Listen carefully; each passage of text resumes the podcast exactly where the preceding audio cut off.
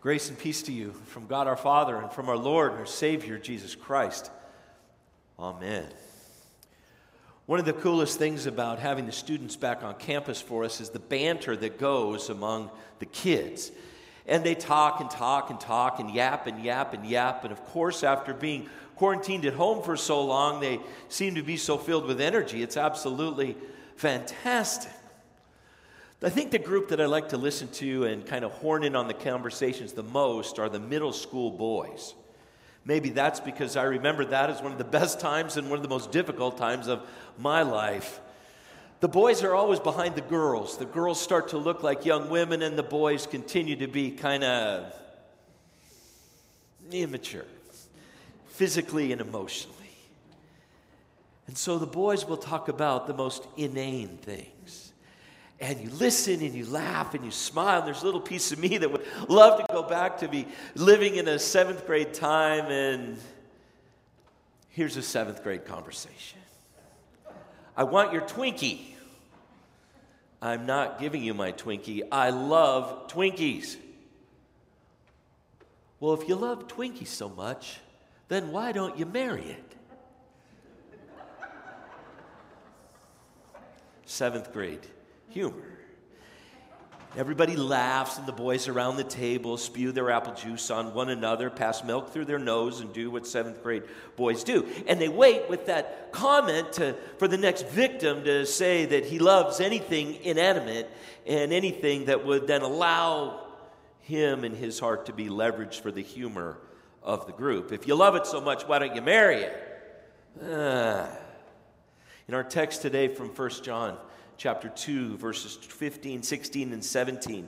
These words of the text, words embedded in between almost two poetic pieces, two sections that speak to young men and old men, to young women, to sisters and brothers in the faith. And embedded in the middle of those two sections is this. Do not love the world or anything in the world. If anyone loves the world, love for the Father is not in them. For everything in the world, the lust of the flesh, the lust of the eyes, and the pride of life, comes not from the Father, but from the world.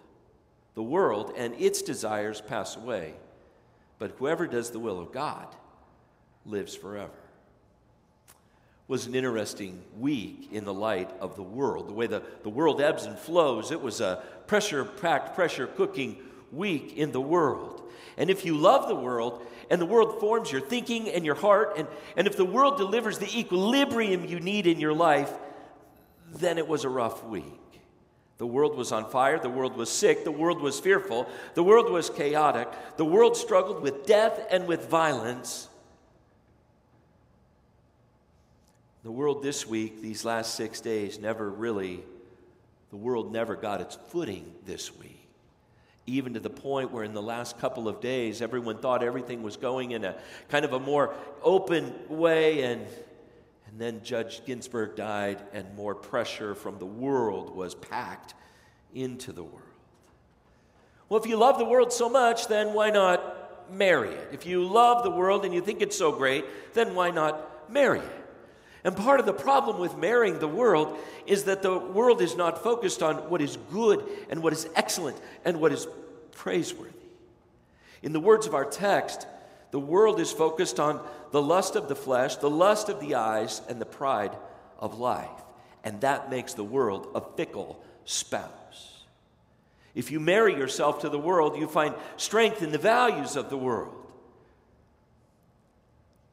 For the eyes of the world go from thing to thing, from that to that. The heart moves from passion to passion, filled with pride. And the pride ebbs and flows with success and failure, being pumped up and overly inflated when things are good, and being deflated and despondent when things don't go according to the way of the world.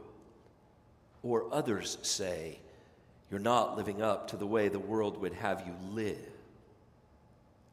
Even in the Old Testament, this language is used. I'm not making this up. Even in the Old Testament, vivid language of spouse and faithfulness is used. The prophet Hosea was asked to take on for himself an adulterous wife and to have children with her. The life of Hosea was a living object lesson, of being married to someone who is unfaithful and remaining faithful to that individual. God painted a picture wherein the people of Israel, the unfaithful spouse chasing the world, and God is faithful. That's the peace. If you love it, why not marry it? If you think it's so great, then why not marry it? Now look at that line from another perspective. When we turn over and over again to the economic, political, sociological, and other anthropocentric systems, we find ourselves feeling like we've been cheated on, lied to, and betrayed. The world makes for an unfaithful spouse. For a person not dialed into Jesus, the world is all they have. What a painful life that must be. Every headline, every tweet, every little bit, the equilibrium of their soul living for that. Later on in 1 John chapter 3, verse 1, which we're going to get to in a couple of weeks, these words, "See what great love the Father has lavished upon us, that we should be called the children of God, for that is what we are." And later on in chapter 3, verse 16, these words, "This is how we know what love is. Jesus Christ laid down his life for us." Well, if you love them so much, why not marry them? I wonder if the Father said that to the Son in heaven. If you think those people are so great, why not marry them? Why not connect yourself to them? Why not leave the throne of grace, the throne of heaven, and wed yourself to the people that we created? No dowry, no wedding ring, no long engagement, but God in Christ has married himself to you and me, has married himself to all humanity. And in the words of St. John, Christ himself has laid down his life for us, the faithful for the unfaithful, the humble for the prideful, the obedient for the disobedient, that we would have the love of the Father lavished upon us. He is the faithful spouse. He is the faithful one to forgive, to love. And our lives rest on his faithfulness. And our lives, all of our lives, the health of body, soul, and spirit, of mental, physical, and spiritual equilibrium, find hope and rest in the one who has been faithful to his people, Jesus Christ our Lord. While the world is fickle, looking for the next great thing, God is faithful. And while the world's view of itself and people and whatever else changes moment by moment, God's love for you in Christ is constant. While the world's appetites change with the seasons of life, God's love stays with you and walks with you through the big seasons of life, such as which we're going through now. A time of quarantine, a time of upheaval, times where the whole world is kind of wondering what's coming next. And yet the Lord says, I am with you, and I love you, and I am faithful to you. And with the macro seasons come the micro seasons as well. Those moments in our own heart, those moments in our own relationships, those moments in our own families, where each of us in our homes, each one of us in our hearts, have to kind of make sense of who we are and where we're going. And it's there that the Father has lavished his love upon us, that we should be called the children of God, for that is what we are. If you love them, why not marry them? And God said to his Son, you go and redeem them.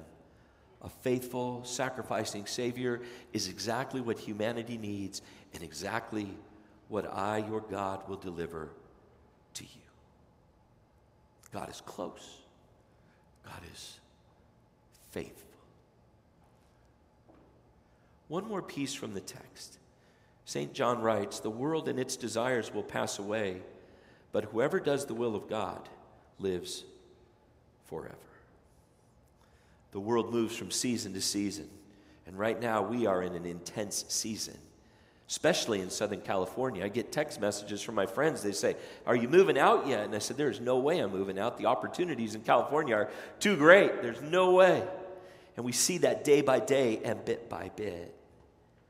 The orange sky this last week was called apocalyptic. The election cycle has had more pressure fused into it with the passing of Justice Ruth Bader Ginsburg. The world keeps adding and pumping and driving in more and more pressure. And as Christians, we don't turn into ourselves or out to the nuttiness of the world. Rather, we turn to the will of the Lord. And here's the will of God. From 1 Timothy chapter 2, verse 4. The will of God is this, that all people be saved and come to a knowledge of the truth. The will of God is this, that all people be saved and come to a knowledge of the truth. With all faithfulness and passion, we turn to our mission. Instead of turning to despondency and depression and apocalyptic hoo-ha, we turn back to the will of God. We work by the word of God to lead others to a faithfulness and a peace that's only found in Jesus. Doing this corporately this morning, doing this corporately Monday through Friday in our schools. 150 new families to St. John's School, some for the first time hearing the truth of Jesus Christ. And so God's will is done here corporately as a church. Speaking, loving, giving, listening, caring, visiting, bearing, singing, playing, and so on and so on. But God's will is also done in our personal lives. As we in our homes and families deliver the peace of Christ and the faithfulness of God to those who we know and love the most and best and who are the closest to us. As we focus on the values of faith and hope and love, we bring peace and strength to those with whom we live and those we love the most in the world. Not only as we gather here face to face, but as you all gather in your homes this morning, you look around at those who you love in a peaceful moment, at a peaceful time, or maybe just for this little bit, we're out of the way of the world and immersed in the faithfulness of God. The will of God is that all people be saved and come to a knowledge of the truth. 1 Timothy 2, verse 4. And the will of God here from our text is that people serve, that people find a way to reach out to people. St. John, now an old man, the elder statesman of the Christian movement, had watched the Church of Jesus Christ make a difference in each and every town, in each and every community that the gospel touched. In Jerusalem, the Christians made such an impact, showing love by feeding and caring for widows and orphans. In Corinth, they provided resources to help others. In Philippi, they encouraged St. John's colleague, St. Paul. Each church made a difference in doing the will of God and emulating the love and the faithfulness of Christ. And while we don't remember all the political leaders and all the big shots and all the local things that went on in all the little cities as the Christian movement spread, we do remember the kindness and the love recorded for us in the book of Acts and throughout the epistles of St. Paul.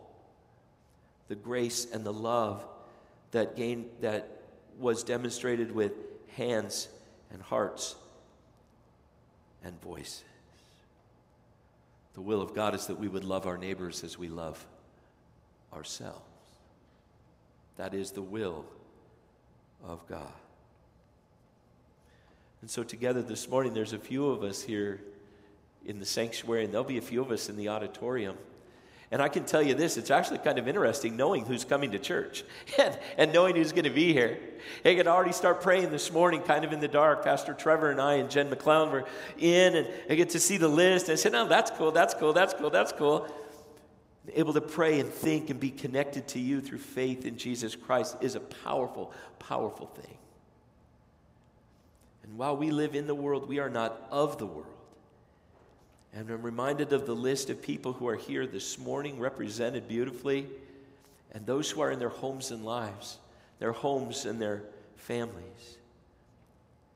In a season like this, how important it is for us to be connected to God, our faithful, faithful Savior.